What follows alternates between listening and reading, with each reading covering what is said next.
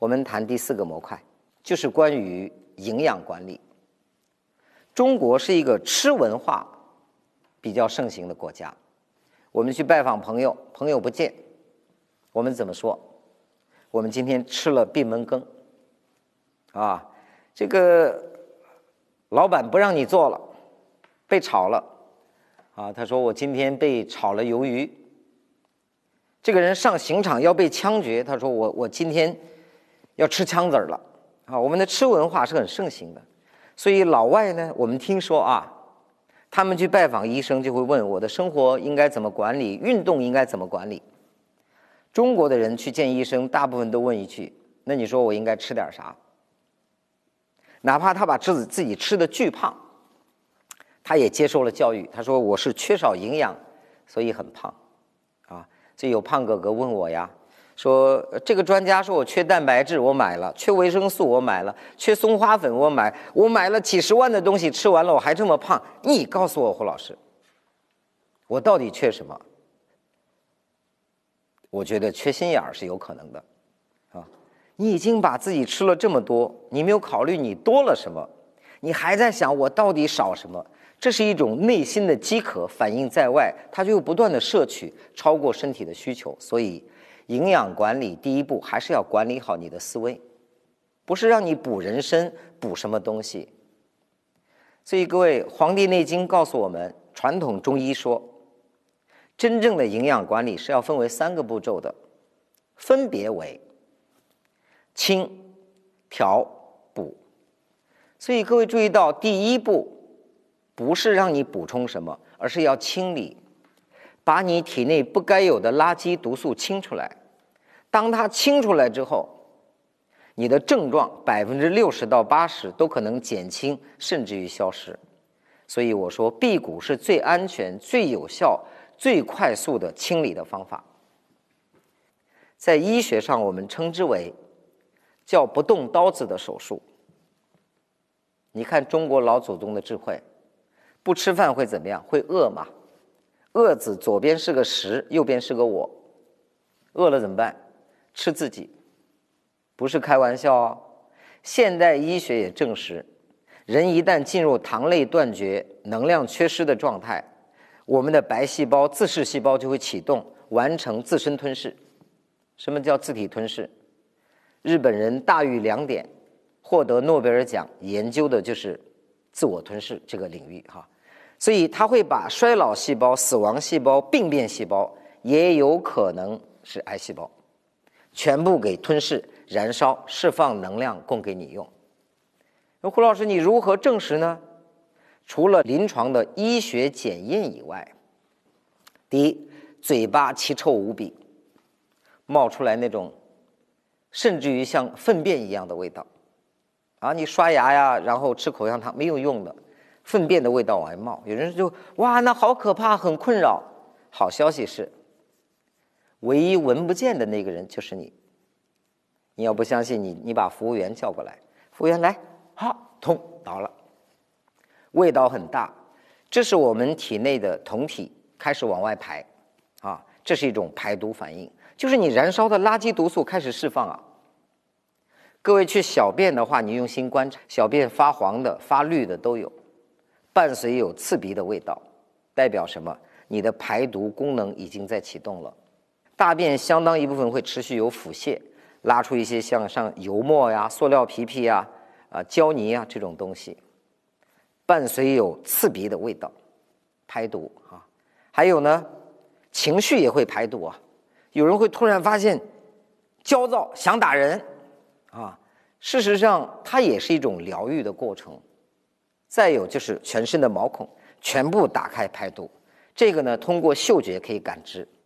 所以我在课堂上是非常敏感的，有人从我旁边一过，我就知道这是酒鬼。他不需要说，浑身朝外发酒精的味道。常年吃药的人最为明显，从我旁边一过，药罐子过去了，你知道他吃了多少药？他整个的皮肤都朝外排那个药的味道。所以有人说我我不相信西医，我喜欢中医，我都吃中药一样的，照样会发这种味道。这是一种排毒。在新疆讲课，各位知道我闻到什么味道吗？整个的会议厅里边就像一个羊圈，每个人身上都发出浓浓的那种羊的味道。他说：“羊肉我没有少吃，我知道啊，但我平时没有味道，怎么会哪里来的这么大的味道？”哥，你知道平时它不排毒，只有在这种状态下，它才开始往外排。所以你发现，七天过去，十四天过去，他身上开始出人味儿了。你再给他测量他的高血压呀、糖尿病啊、高血脂，很多慢性病居然就这样莫名其妙的消失了。各位有没有发现，我们老祖宗留下的方法居然有这么多神奇的反应？所以近来我们跟某些学院啊，暂时我还要保密，在进行签约。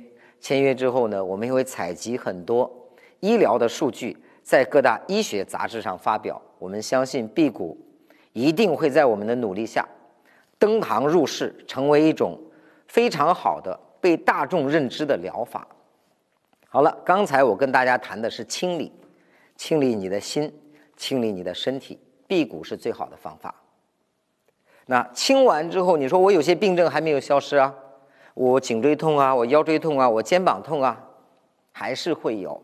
所以这些痛症呢，按医学上来说是经络不通，怎么办？进入第二步，叫调。所以中医讲的调啊，它跟西医说的不太一样啊。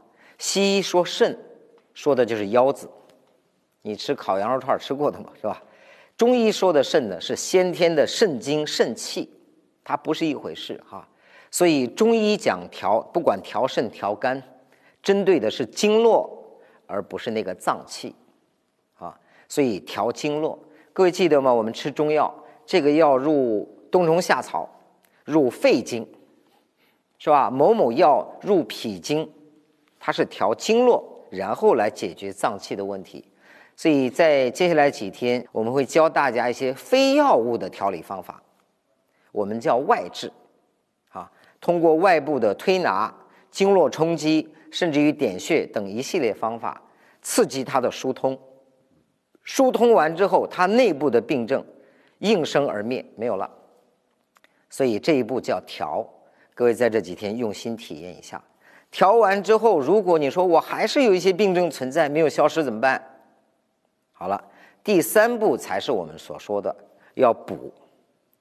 所以有些人的体质啊，他要吃羊肉枸杞，要补啊；而有些人的体质就要吃绿豆百合。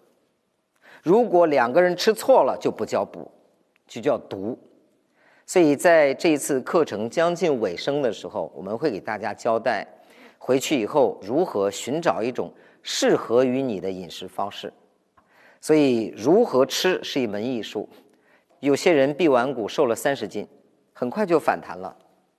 他说：“老师，我反弹了。”我说：“不是的，是你重新让自己又胖了一回。”有人辟完谷药物都断了，他说：“太棒了，我终于健康了。”半年之后我见他，他又在吃药，怎么回事？